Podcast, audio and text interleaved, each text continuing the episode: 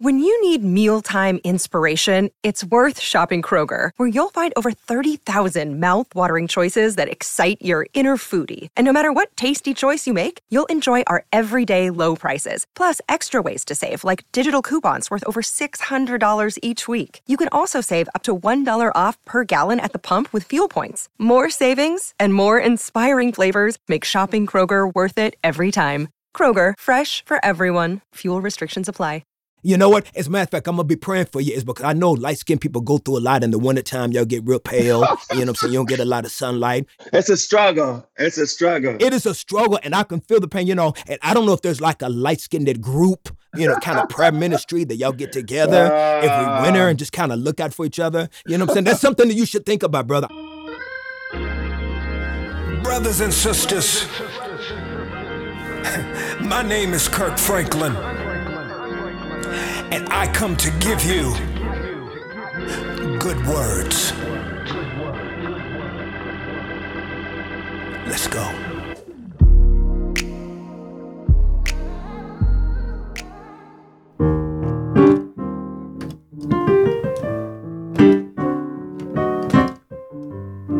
All right, let's do it.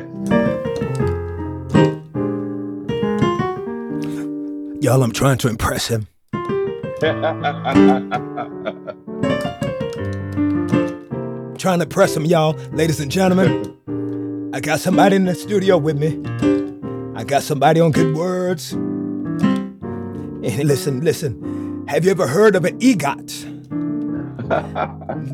it means Emmy, Grammy, Oscar, Tony. And he got all of them, y'all. He's from the church.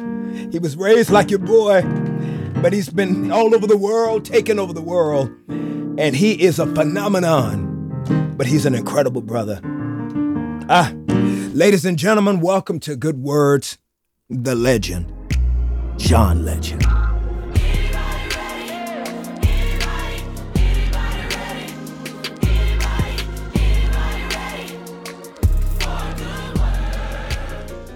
Yes, sir. Woo! I'm I'm impressed. I'm impressed. John, me and you first met in the men's bathroom back in 2004. oh my lord. Where were we at? Were we at the BET Awards? Where were we? oh man. We first met in 2004. You were opening up on the Kanye Usher tour. Oh yes, yes. Yeah, yeah, yeah, yeah, yeah, yeah. You on the Kanye Usher tour, and I had yes, to go pee. As one does. Yes, yes, yes. and you were like, "Yo, man, my name's John Legend. I'm from the church. My dad is a pastor. It's like, yo, man, I love your music." And I'm thinking, bro, I know who you are. Now, mind you, your album wasn't even out yet. That's right it was a few months before Get Lifted came out. We were yeah. opening for Usher. This was during the Confessions album. And obviously, that album was one of the biggest albums ever.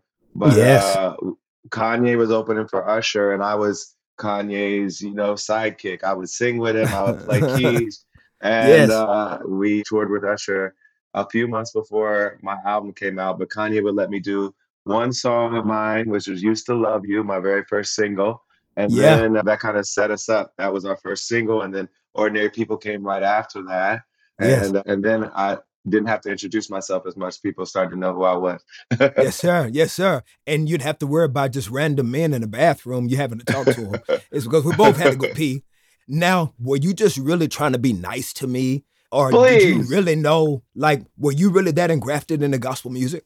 Oh, of course I was. And not only was I that engrafted in it, I used to teach your songs to my choirs when I was directing the choir. We would wow. sing melodies from heaven. And, wow. you know, I taught them so many Kirk Franklin songs. So your music was a part of my story. And wow. so many other church folks' story, of course, but uh, mine most certainly. And when I was a teenager, I was growing up in Springfield, Ohio and mm. your music was coming out and I was teaching my youth choir your music and then when I went to college in Philadelphia I would drive up to Scranton to an AME church up in Scranton and I was hired to wow. direct the music there and I was teaching them your songs man so man. when I met you uh, I didn't need any kind of education in gospel music to know who you were. I knew exactly who you were, and it was a pleasure to meet you. Listen, man, I am very humbled by that just because the breadth of your musical, your musical IQ, when I hear how you have been able to present your bodies of work, it's very obvious that you're tapped into so many different genres and you are a mm-hmm. genre bender. And so, mm-hmm. w- since you came up in church, were you raised in one of those kind of homes where you couldn't listen to anything else but gospel, or were you exposed to all these different tapestries of music and sound? I grew up not being able to listen to anything but gospel early on until, you know, I was probably 11 or 12. My Okay. parents got divorced and we started going to public school. So the world just kind of opened up. But Mm. before that, yeah, it was almost all gospel. So we grew up on the Winans and Commissioned and Fred Hammond, Radical for Christ. I know, right? We grew up on all of that. Clark Sisters, Bishop James Watkins. If I don't know if y'all know him. Yeah, God, Uh, boy, you, you pulled that out your bag. I grew up in the PAW, so he was a bishop. He was a Charles Watkins, excuse me, not James Watkins, James Cleveland as well. But uh, Charles Watkins, he was a PAW uh, bishop, and uh, he was based in Cleveland. And I grew up in Springfield, Ohio, and so we used to listen to him. But we also listened to James Cleveland as well. Edward Yeah, Hawkins, James Walter Cleveland, yeah, yeah. Yes. But that was my whole upbringing. And then I started getting exposed to all kinds of music when I was a teenager and in public school. But before that, it was strictly church music. Now, the music you were being exposed to in high school or public school, it's obvious that it wasn't just black music.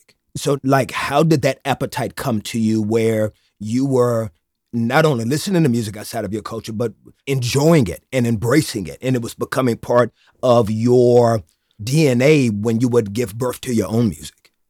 Well, honestly, it didn't really happen until I went to college. So uh, when I was in high school, it was still strictly black music. It was hip hop, R and B, New Jack Swing, and then Mm, plus the mhm. stuff my dad grew up on, like Motown. As a teenager, was more like hip hop and R and B of that moment. So Jodeci or Boyz II Men or Yeah, yeah, yeah. Or Mary J or D'Angelo or whatever. In high school, I didn't really know many white artists at all, truthfully.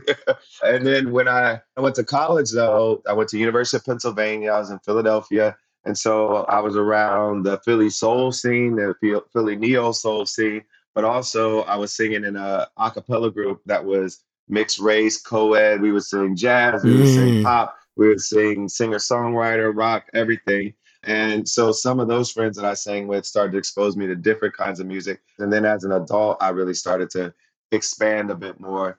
And you'll hear influences of all kinds of artists from my adult life. But the core of who I am has always been gospel and soul music. Now I get that. And so, when did you realize that there was something inside of you musically that you wanted to communicate? And I also want to ask you this Be- because you were so deeply rooted in the church, did you go through any private behind the scenes kind of convictions of that maybe you were turning your back on God or something Mhm. when you wanted to do music outside of the traditional gospel sounds that you were doing? Like, did you deal with any tension? And if you did, how did you deal with it?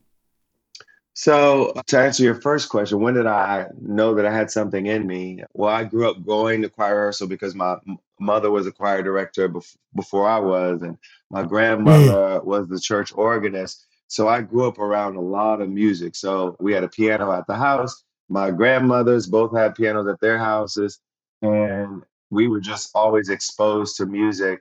And from going to choir rehearsal with my mother, even before they let me sing in the choir, I would be there and I would be watching, I'd be wanting to be a part of it. And hmm. I didn't know if I could write songs, I didn't know what the future held, but I knew that I was attracted to music and I was attracted to singing and I wanted to do it. And so I was begging them to let me sing the choir when I was like five and six years old. And finally, when I was seven, they let me sing in the choir. And I was taking piano lessons when I was four. And as soon Me as too. I Me too. Yes. And as soon as I got up there on the uh, dais and started to sing and started to feel what that was like to feel the energy coming back from that audience and from the congregation. And then I felt that, you know, in school plays as well. So I felt this energy and I love that feeling of being able to connect with people and exchange love and positive energy with people from the stage. And I felt like this was what I wanted to do. I wanted to sing. And mm. uh, life took me in a lot of different directions because I was also a really good student. So I was able to go to an Ivy League school and get a good mm. corporate job after school. But I always knew that I wanted to make music for a living. And so I was always trying to do everything. I was trying to make as much music as I could make, but also be a straight A student, also do, you know, all the other things right that I needed to do. But music was always the thing I loved the most. And it was always my dream to be exactly where I am. And even when I was 15 years old, I wrote an essay. There was a competition sponsored by McDonald's. It was for Black History Month, and they called it Future Black History Makers of Tomorrow. And the essay prompt was just, How do you plan to make Black history? And my answer was that I was going to become a successful musician and I was going to use that success to uplift my community, fight for justice, and fight for equality. And mm. that was my vision for myself when I was 15 years old. And now I'm 43 and I'm living that that vision to the fullest. Yes, you are. Yes, you are. Tell me about that tension. Tell me about yeah. if you had any private tension. Did you feel any pressure from the older saints? Because I'm impressed to hear you even tell me about how you were so engrafted into gospel music and you were so aware of what was happening around you with the spiritual music you were listening to. And so as you were transitioning to this pop icon at the beginning of it, did you feel any struggle? Well, I grew up in a, a, a, very, you know, conservative Pentecostal church where they didn't even want us to go to the movies when I was a kid. They didn't want us to listen to secular music. And yeah. so there was definitely that taboo. What kind of made me feel more liberated was when I went away to college and, you know, started to be on my own. And, and even though I was still playing in the church at the time on the weekends, I still felt enough autonomy and independence where I felt like I could make whatever decisions I felt like I needed to make. And I think what was interesting was being the child of divorce because once my parents got divorced, things started to loosen up when it came to a lot of the rules because so much of the strictness was kind of within that mother father, you know, authority mm-hmm. structure. when our family kind of fell apart, it kind of forced us to be more independent. And because of that, the independence is kind of a gift and a curse. It's like the hard mm. part is that you still need your parents' support. You still need that love from both of them. But when you don't have it, forces mm-hmm. you to start to grow up uh, uh, earlier than you probably would have otherwise. And so I think that growing up before I would have otherwise also made me feel like I was empowered to make my own decisions and go where I was inspired to go musically. And so that's what I did. Wanted to write about the full experience of life. I felt like doing it in the way that I've been doing it was the way that was going to make sense for me. And that's what I've done. You know, even when I listen to ordinary people, is I still hear the motif of a spiritual journey. Yeah. For me personally, to just as a yeah. songwriter myself, it's, yeah. it's, when I heard ordinary people, it just speaks to what I also think that gospel music is. That is not only a snapshot of this vertical experience, right? But mm-hmm. there's this horizontal of okay, who am I? And what am I created for? And, and how do I deal with the ebbs and flows of love and life and winning and losing yes. and gaining? And so just tell me a little bit about that process of this brilliant song. Because you know what was crazy about just about ordinary people is because again, the album came out in 04, right?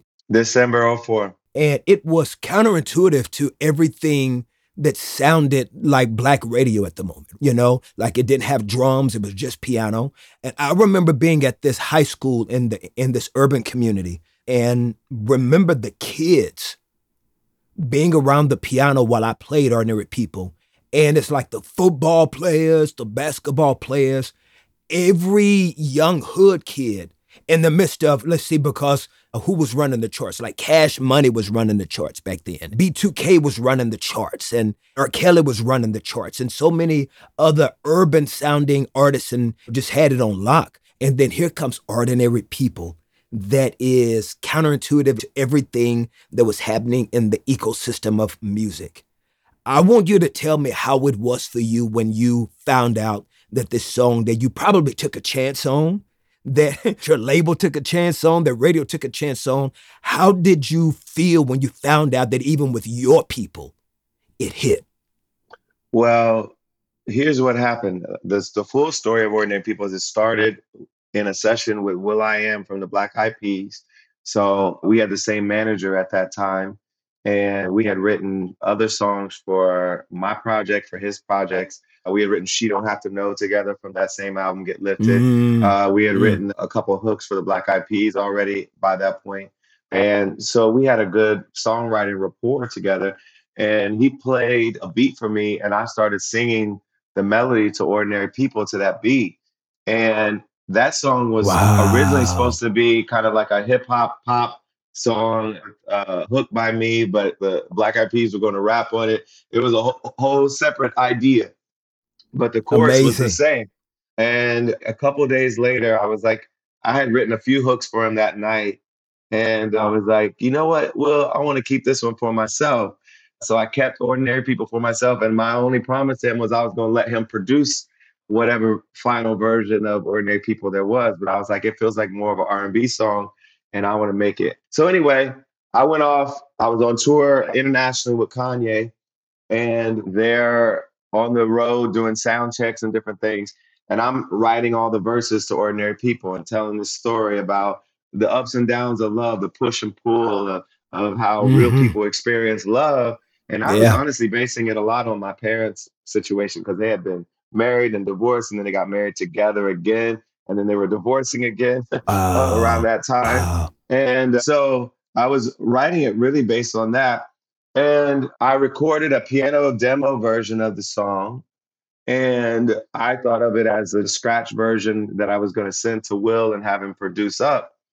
And of course, the version that came to the world was that demo piano version because it just was so striking. Like you said, it would grab people's attention and didn't sound like anything else on the radio. It made people just stop and pay attention. And people would tell me they pulled over their cars when the song came on the first time when they heard it on the radio because it just sounded so strikingly different from everything else that was on black radio. And it didn't really cross over. Like all of me crossed over, but ordinary people did not cross over really. It was almost strictly a black radio phenomenon in America. Overseas, it crossed over in different places, but in America, it was almost strictly on urban AC and urban mainstream radio and some rhythm. And then we had a remix that played on some more rhythm stations. But the majority of people that caught on to ordinary people were folks that listen to black music. It wasn't a pop radio hit. Really?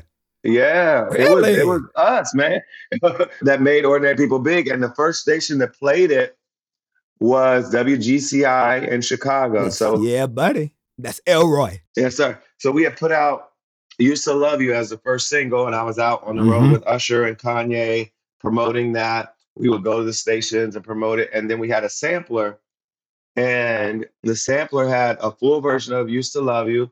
a full version of Ordinary People and then three snippets of other songs on the Get Lifted album. Oh, and those were the days. Those were the days. yes, days. you remember those samplers? So we gave the sampler out and we were promoting Used to Love You, but GCI was like, we want to play this one. And so they started playing Ordinary People and it blew up in Chicago. And then other stations started to grab onto it and it organically just kept growing. And then eventually we shot a video for it. By 2005, it really took off. And I always tell people the day I knew I was famous was the day that I got a call on my cell phone from both Magic Johnson and Oprah Winfrey on the same day. And they mm. both heard Ordinary People and they loved the new album. And they both asked me to sing at an event they were doing separately, in separate events at their different homes. Wow. Oprah was throwing a thing called the Legends Ball. I don't know if you remember this. She honored all these yes, black women, yes. just yeah, like yeah. some of her favorite black women in every, you know, genre, whether they were actors or musicians or whatever they were. And she brought them all to honor them at her place in Montecito. And then Magic had a charity event in his backyard at his house And both of them called me the same day to invite me to both of those things and to perform. And I always tell people that's the day I knew I had uh, crossed the line into being a famous person. And we were on, on a new journey. I feel it. I feel it. You know what? Man, I gotta say this. I gotta say this. To hear you say that a song like Ordinary People became a smash because of us in the middle is because I remember I remember the landscape of black music then. You know what I'm saying? It was, you know, girl, yeah. you look good when you back that thing up and you yeah. know, it was ludicrous. Like I know how heavy it was in hip hop music and other forms of black interpretation of who we are. What do you think that says about our people that sometimes is I think that we serve people only what we think they want to eat and forget that there is a whole meal that our people want to enjoy. Do you think that as creatives that we're forgetting that? And do you think that we are now just only super serving the one side of who we are and missing the fact that we're storytellers too, that we want to hear a great love song that ain't got nothing to do with, you know, all of the sexual innuendos that that are also part of life. I'm not trying to hate on the totality of who humans are and what humans do, but to know that ordinary people became a smash, even by like niggas in the hood, like what does that say to you as a creative? Do you think that sometimes we're missing and underplaying the breadth of who we are and what we like? And so everything we're eating now seems so marginalized. Well, I think Black folks are complex. We're interesting. We're so diverse, and there's so much to who we are. We've always been innovators when it comes to popular music. So mm-hmm. much yes. of the innovation that happens in music overall is coming from Black creatives, coming from Black music. And there's always going to be this push and pull of trying to do what you think is going to be popular versus creating something new and different and fresh that you want to bring people to you rather than going to them, you know? And I think that tension is real and it may be a healthy tension where you're always going back and forth. You're like, I know what's working right now. Should I cater to that or should I make people come to where I am and create something that's going to be the next thing that's working? And I think it's a never ending challenge. It's probably a healthy part of being creative because you're always feeling that push and pull, that tug of, will this work? I don't know. Is it di- yeah. is it different? Is it just different enough that it feels fresh and exciting? And so much of the innovation in music has come from us, though, pushing yes. and saying, this is what's next. Do you feel like the new generation is pushing? Or do you feel like more they're being pulled? Well, I was just talking about this whole TikTok thing, and I think a lot of musicians are, feeling frustrated with the dominance of TikTok and the sense that you have to play in that realm for anything to work and yeah. you have to figure out a way to go viral and for things to trend in that way for anything to work and uh, you know i think we're all dealing with that and trying to figure out whether it's making us chase the wrong thing you know what i'm saying and um when i'm in the studio TikTok does not come up. It's like I'm just trying to make music. I'm just trying to make yeah. music that I love and that I believe in and that I would want to listen to and that I want to present to the world and hope they want to listen to too. But then once we get into marketing the music, you do feel like you have to meet people where they are and yeah. you have to bring them music that's going to grab them and get them to go listen to the whole project. And so we do use TikTok in that way where we're trying to like connect with people and make them check out maybe this one song that's trending in one way and then go check out the whole album yeah. as a result of having checked out that song. And so, you know, I think everybody is worried because it feels like the labels only care about what's working on TikTok and that's a different metric than is it a great song? Is it a song that people yes. really want to hear? It's can it go viral? Yes. For whatever reason. Yeah. Yeah. ah, ah. and it is the t- it That's is the the tension, tension. man. That's the tension, and it's good to know that even somebody as accomplished as you, you still feel that tension. You feel the tension whether you are creating content for movies, for television, for theater, and then you've come from such a great history of being raised in the black religious t- tradition and it not only inspired your relationship to music but you've also said that it laid the foundation for your activism as well you, you, Mhm. kind of talked about that right john can you Yeah. kind of elaborate just a little bit more brother Well, I think anybody who knows about the history of the Black church and the history of the civil rights movement in America knows that they were so intertwined and they have been for so long because one, the Black church was one of the only places in America where we could fully be leaders in our community. We had control, we ran our churches. They were the places where we congregated not only to worship, but we congregated to organize boycotts and fight for justice and get people to march. Some of our most important civil rights leaders were our pastors, our religious Yeah. leaders. And so the Black church has always been so central to the fight for justice in America for Black people. So when I was coming up in the church, I was inspired by that tradition. And so when I thought about what it meant to live an impactful life, to live a life that meant something beyond what I could do for myself, it was a lot of Black pastors that were the inspiration. We talk about Dr. King, but he was also Reverend Dr. King, you know? yeah buddy And the fact that his activism was rooted in the teachings of Jesus, rooted in a sense of love for all of our neighbors, rooted in creating this beloved community, that was an important part of his message. And Mhm. it provided so much of the righteous indignation and moral force that he came with. And uh, it was such an important part of the struggle. now do you feel like the black church has moved away from that activist tradition I think it has to some extent.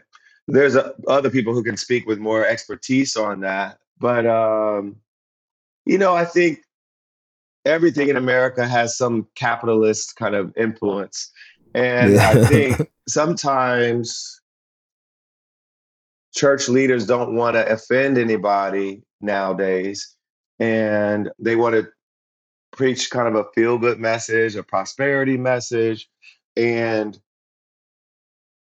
they don't want to be controversial when it comes to politics.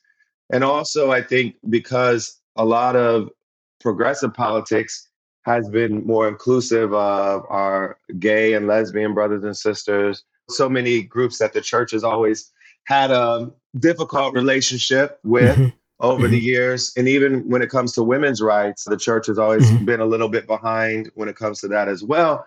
And so I think because a lot of the political frontier when it comes to rights and justice and equality and progressive values has ventured into territory that some folk in the church aren't as comfortable with, that might be a reason as well. Yeah, and not only are we dealing with the issues of racism outside of our community, but now we're dealing with classism inside the community. And I think this prosperity gospel can Yeah. lend to that because once you start Yeah. preaching that your wealth and your blessings on Yes. earth are tied Yes. to your morality and your righteousness as a person, then the next step is blaming people for being poor. That's really the next step. So we have to be careful about that, I think. Yes, I think prosperity gospel sucks, and I think those that preach it suck. I wasn't going to say it. I was, I'll say it. No, I'm gonna say it. It sucks. It sucks is because it makes the gospel and Jesus Santa Claus, and your blessings and your identity cannot be quantified by what you have in your hand, what you drive, where you live. All of those things are problematic to any teaching that is supposed to be about something bigger and greater than you. And so, you know, don't even get me on my soapbox on that, bro, because I would, Well, you know, and even just looking at all the Jesus' statements on rich folks, he was Mhm. very skeptical. he was no very cap, he skeptical. was, he was, yeah. I mean, like I said, the next step whenever you preach that is that folks feel like they've done something wrong hmm toward God if, If they're they not don't rich. have it. Yes. Yeah, buddy.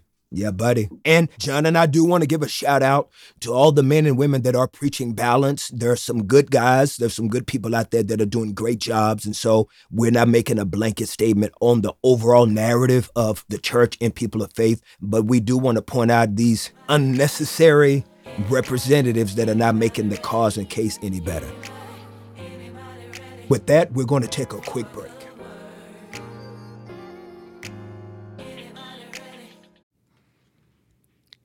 May have heard of the podcast Juicy Scoop. Wondered what it is?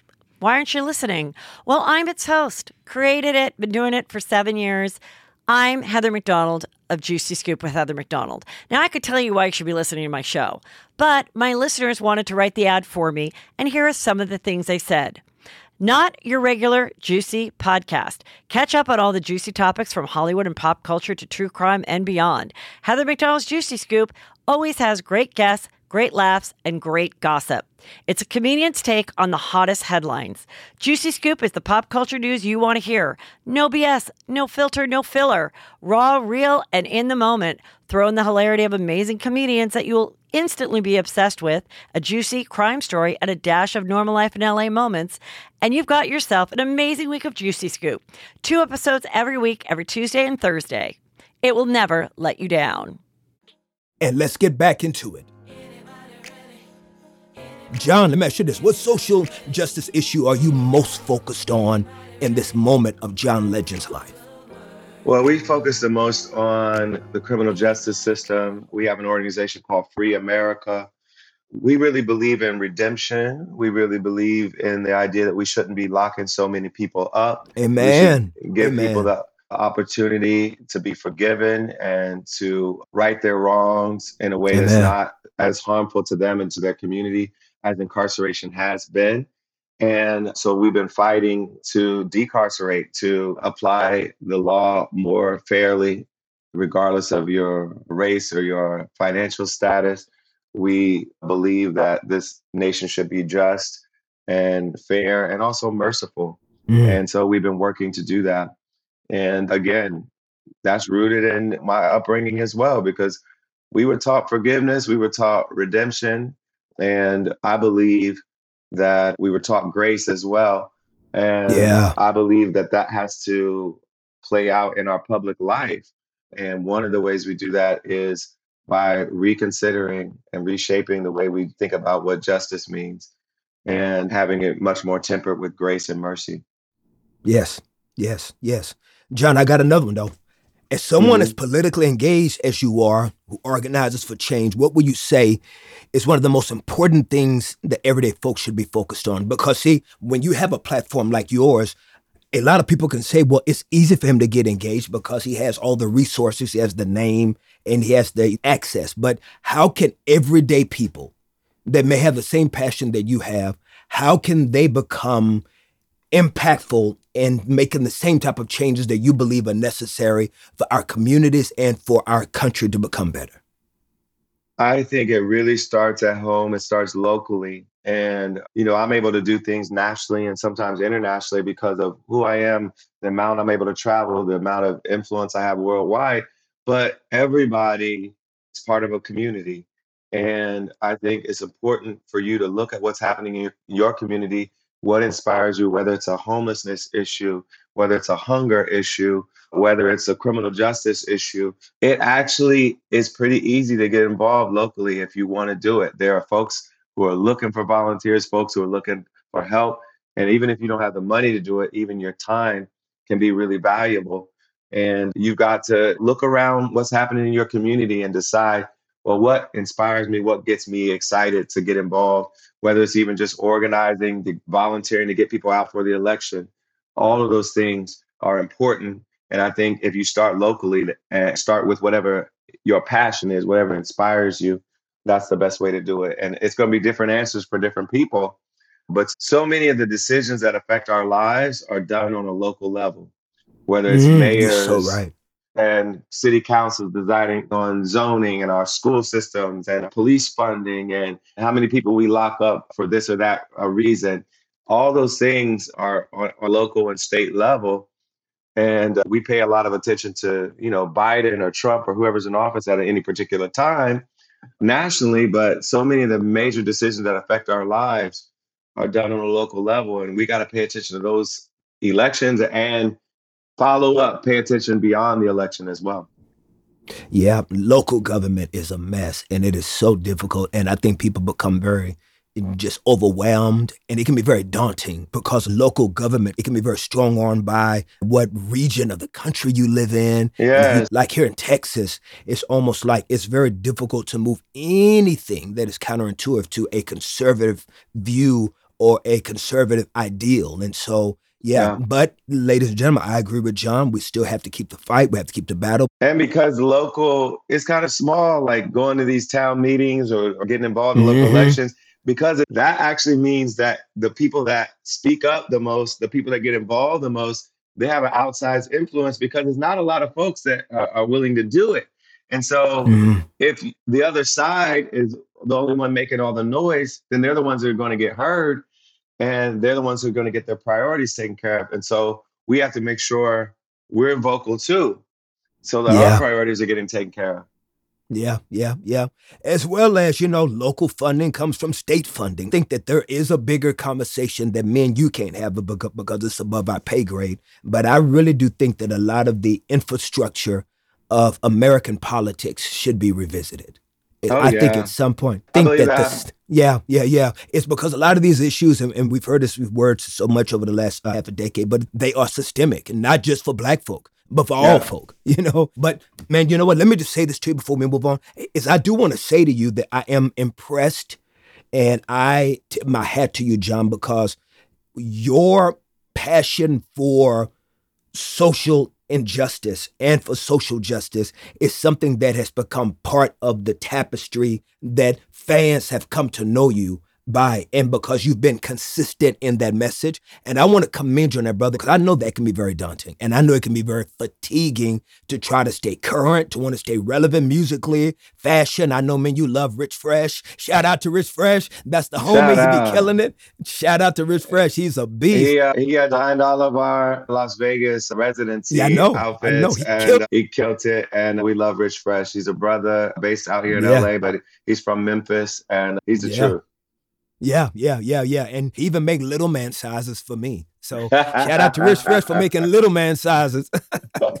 so, man, I do want to ask you these questions now, but I promise you that I'm going to be very integral and very keep it on the lighter side of the conversation because I think that me and you both coming from a place of faith we always want to have a door open for redemption for everybody. So even the questions I'm about to ask you about Kanye is I want to talk about the good because again, I don't ever want to have a conversation that doesn't leave a door open.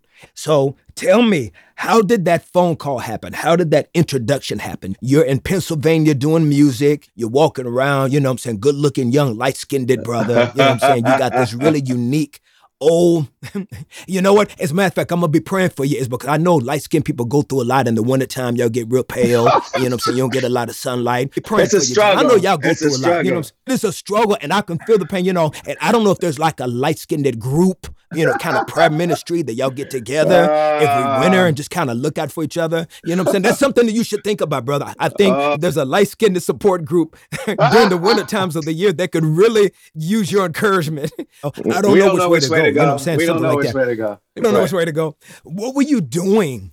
Where were you at? How did that yes. happen to get that call and that connect? So I was actually in New York at that time. So I graduated from school, and uh, after a year in Boston, I moved to New York. Hold on, hold on, hold on, hold on, hold on, ladies yeah. and gentlemen. Hold on, ladies and gentlemen. Young musicians, listen to what he just said. he graduated. He didn't kill one dream just for the other dream. Both dreams can live at the same time. All right, brother, please continue. Yes, sir. So I graduated from University of Pennsylvania. I got a job with as a management consultant so this is in the corporate world, you know, a lot of nerdy stuff, PowerPoint slides and Excel spreadsheets and charts and whatnot. And so that was my day job. And I did it for a year in Boston, but I knew I wanted to make music for a living. So I uh-huh. asked them to transfer me to New York because I felt like there would be more opportunity for me to be heard and seen in New York.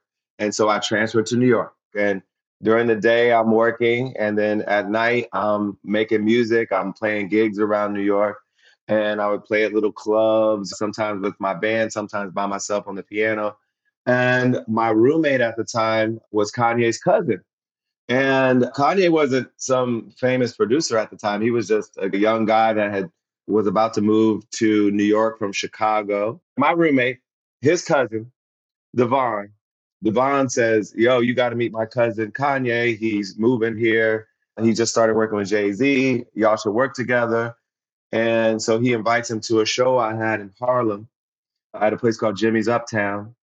And I played the gig. And then after the show, Devon introduces me and Kanye. And we just briefly met at that moment. But Devon was persistent. He was like, Yo, you guys got to work together for real. This is going to be great for both of you. And then eventually we started working together. I would go to his apartment. He had a little studio in his apartment in Newark, New Jersey. We would be working on all the tracks y'all know as College Dropout. He was recording early versions of those that same time. He was writing with me songs that would eventually be on Get Lifted. And so eventually I signed with his production company, wow. Good Music. And Devon was basically running his production company at that time and I was their first major signee wow. and first artist that they really uh, put out uh, as an artist. Kanye helped me get a deal at Columbia through Good Music, and we had tried at multiple places before. I'd been trying to get a deal since '98 when I was still in college. The first time I ever played on a big record was Lauryn Hill's Miseducation of Lauryn Hill. This is before Kanye. This was through a contact. What did you do? I played piano, and everything is everything. I played piano. Are you serious? Yeah. That's the first thing I ever played on. I started working with some of the producers that worked on that. I was still a student at Penn at that time. And then when I graduated, I still worked with some of those producers and some other producers in Philly and New York. And I was building a repertoire of solo songs that I'd written. And, and then when I started working with Kanye, it just amped it up because his influence really just helped my music grow. He really brought more hip hop influence into what I was doing. And so it was really a nice fusion of soul and hip hop. And so us working together was just a great combination for both of us. And you'll hear me all over college dropout, even when you don't know it's me. I'm like singing the uh That's you? On Jesus Walk. yeah, that's me. That's genius. I'm sorry. We were creating this album and it just felt like it was going to be so special and so classic and so meaningful. And I told Kanye at that time, I was like, I was a part of the Miseducation of Lauryn Hill, and now I'm a part of your debut album. I feel like both of these albums are going to like stand the test of time. It's like these historic albums that changed hip hop and I agree. Move hip hop in a new direction. By the time College Dropout came out, he was huge. You know, he debuted, sold like 400,000 records the first week. Yes. Um, and everybody's like, well, what's next out of his camp? And I was next. And uh, Columbia signed me in May of that year because College Dropout had come out in February. And a lot of these same labels that turned me down uh, prior to College Dropout uh, coming out, uh. everything sounded a lot better uh. once they saw how many units he did the first week. When did you get a snapshot of you were working with someone that was going to change the trajectory of popular music? When did it hit you that, okay, he different? Well, it was right after the accident, and he was camped out in Los Angeles at the record plant. And I was still working my corporate job, but I took some days off and he flew me out to LA. And I was like, whoa, they are making some beautiful, special music that's going to change the world. Wow. Jesus Walks probably was the track. Eh. Jesus Walks was a track that was like, oh my God. it just feels so different. Yes. It feels so special. Yes. It feels so energizing and so monumental. And then you hear it loud on the speakers at record plant. And that's when I was like, man, I've been part of Miseducation in this. Yes. Like two world changing albums. Yes. Yes. Yeah. You have no idea how mad I was at Jesus for giving him that song. You have I was like I was like, Jesus, I've been walking with that you. That should have been me. Jesus, I've been walking with you a little bit longer. You could have loaned that to me, Jesus. Ooh, that record. I've oh, been walking with Lord you. Jesus. Yeah, that record had all the ingredients for greatness. And I know Yeah. that you as a, you know, man that loves people and loves faith, I know you're praying for him, John. I know you're praying for him and I know you're lifting him up. And as all of us are who really care about the souls of people, what message of healing do you think could be the greatest message of healing that Kanye could hear right now from people that do love him for who he is and not what he does? I think Kanye, he knows that God's message was love. He knows that Jesus' message was love for our neighbors, love for people who don't look like us, love for people Mhm. who are different Yes. from us. He knows that. And I think there are times when he forgets that and he says some things that are hateful Mhm. and that are harmful. Mhm. And some of the things he said in the past few weeks have been especially harmful and hateful Mhm. toward people who honestly can't can afford to have this kind of vitriol directed at them because they've already Mm. been victims of so much hate Great and point. vitriol. And I'm talking about black folks and Yes. Jewish folks. Yes. And you think about both of our histories, a lot of times folks get into a competition about who's had it worse.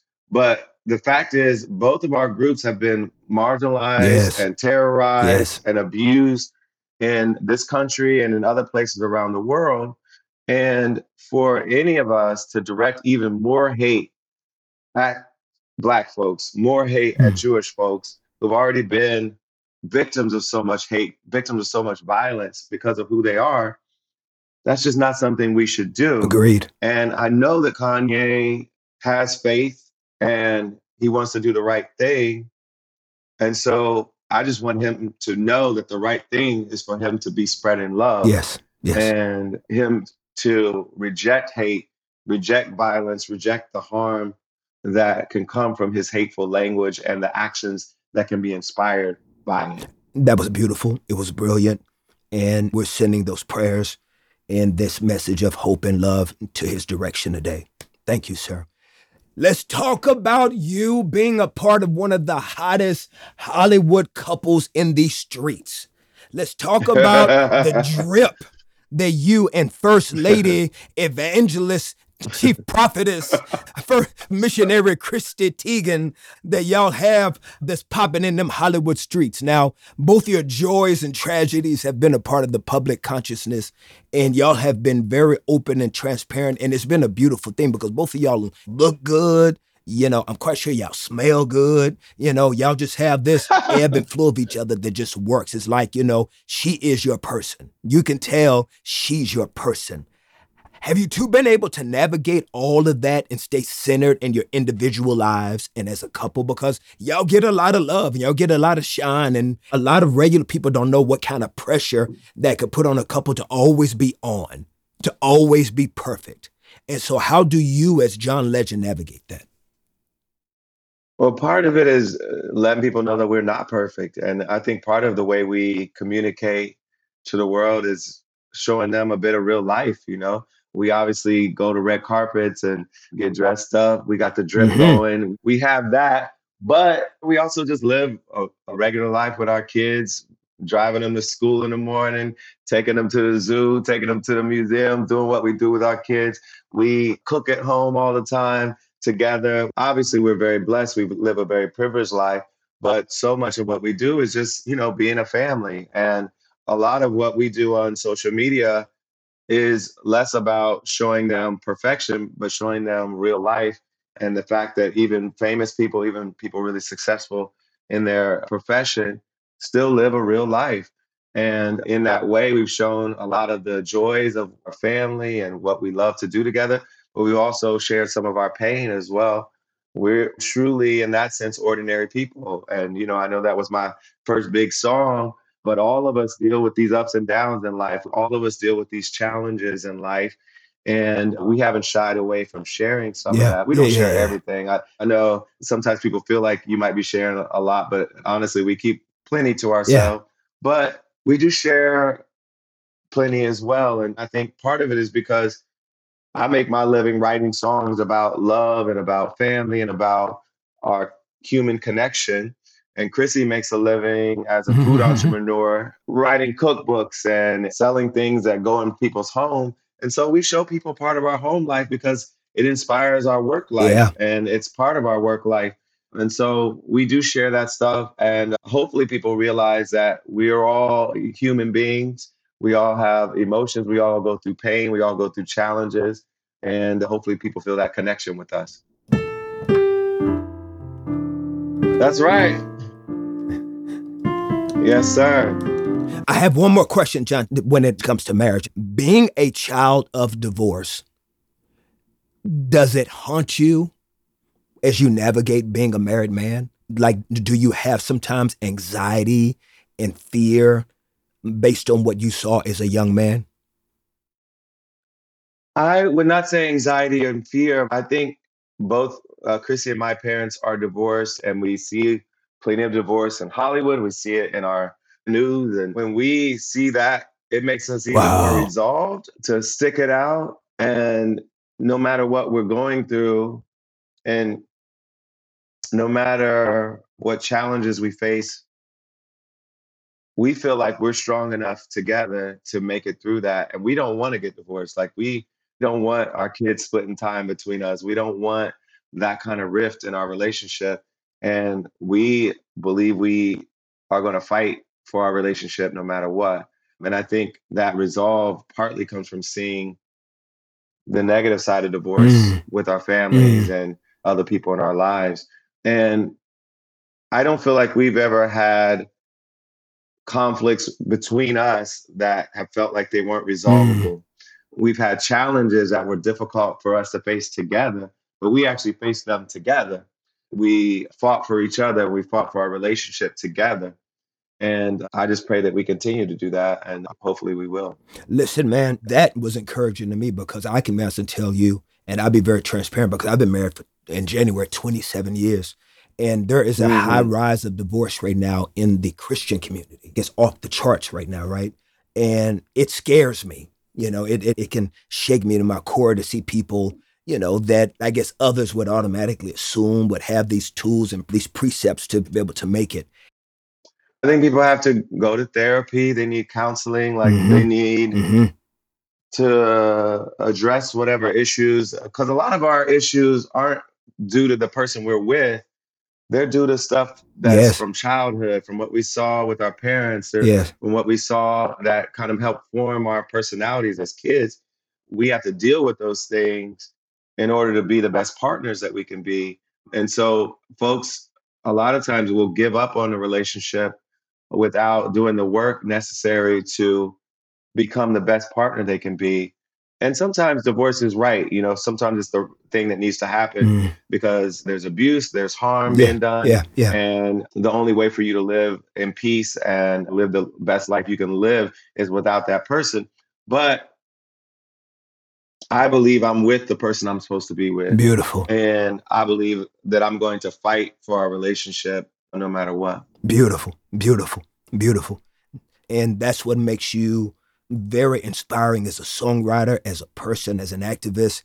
And so I would love for you to tell me about this masterclass that you're doing. And I can't believe folks are going to have access to all of this knowledge in this way. Is there a lesson in this masterclass that you wish you had when you were first developing as a songwriter? Well, the whole masterclass is on songwriting and really breaking down my process, breaking down how I get inspired, but also the methodology of crafting a song, all the, you know, the more kind of theoretical aspects of what it is to create a song, what different sections of a song mean, and then just my own unique way of crafting a song where I start by mumbling the melody and not knowing the lyric yet and finding my way to the lyric based on the music and everybody writes differently. But I explain what my process is and how to incorporate that into any other songwriter's process. And I break down some of my biggest songs, whether it's Ordinary People or All of Me or Glory or any of these songs. I talk about how I wrote those songs, how I was inspired, the structure and the process that went into it. And I think anybody who enjoys or aspires to write music this would be a good a class for them so they can understand a bit of how I work. I need for you to also tell me How does it feel to know that this young, talented church boy from where you from? Ohio, Ohio, Ohio. Ohio. Now you are on stage in Vegas. Like, like you gotta tell me what that was for you, bro. When you jumped on stage in Vegas and people are coming to see you and you got your shirt, you know, all the way buttoned down to your belly button. I see you. I see you. You got your taco meat showing and you, you know I'm saying? You got your Yes, sir. you got your seven, eight necklaces on, but you're killing it though. like, what was that for you? Like when your mom and daddy came to see you and, and your cousins them would come out to Vegas and see they boy killing it in Vegas. I love it. Um, we put so much energy and creativity into doing this show. It's the biggest show we've ever done. We've never done a production at this level. Uh, When we were on tour or anywhere else, we put it all into this residency. And whenever my family comes, they're like, wow, this is the best thing we've ever seen you do. Wow. Honestly, they're like, they've seen so many of my tours and so many of my shows, and they loved them. But this Vegas show was just on another level. And part of it is just we just invested a lot into making the stage show and the choreography, everything just top notch. But part of it's also because my approach to creating the show was to really tell my story from the beginning to now. And so we incorporate songs from every album. We talk about me coming up in the church. Our first scene in the show is me as a little kid with actors, a kid playing me and an older lady playing my grandmother, and Mm. just pointing to the influence that she had on me and that the church had on me. And then just going from there, my whole journey from the church to Philly and New York to my career to Vegas and all that it's led us to. And so the whole show is a celebration of that entire journey. And it's truly me being grateful for this journey and uh, and celebrating it on stage. Now, is there a secret, John? And it's a serious question. Is there a secret to how or what it is you use that lets the taco meat hair on your chest lay down smoothly on stage so that when the light hits it, like it's got like a little wave to it? Like, what do you do to prepare before the show? To, just to get the man chest hair to kind of just be smooth and wavy like that. What exactly is that? The people want to know. I'm done with you. John, tell me about your latest album, man. What is the inspiration for this Ah. latest album, King? Well, the album's called Legend. It's a double album. And, you know, all the stuff we've been talking about, this is my life. And I put my life on this album. And I wanted to call it Legend because I felt like That's a great this name. was myself. This was my self-titled album. This was the album that really fully represents who I am as a person and my loves in life, my inspirations in life. And I had a lot of time during the pandemic when we weren't on the road to really create this double album. And I wanted to put it all out there for people. And hopefully, people are really enjoying it. I'm loving the feedback we're getting, Mm. loving the connection that we're feeling. We're playing a few of the songs in Vegas. And I'm just loving the response we're getting to the music. I am a fan. I am humbled, ladies and gentlemen. Help me thank an Emmy, Grammy, Oscar, Tony, and it's only I think I could correct me if I'm wrong. It's I only think there's three African Americans that have it. Four? What is what is it? Three? Three African Americans, me, uh, Jennifer Hudson, and Whoopi Goldberg. Yes. I'm the only black man. Yes. And uh, Yes. yeah, it's rare, rare company to be a part of. Ladies and gentlemen, you just heard greatness from somebody who has experienced greatness and made greatness. Help me celebrate somebody that's going to be here for a long, long time. Thank you, sir. John Legend. Thank you, brother. God bless you. Thank you, King.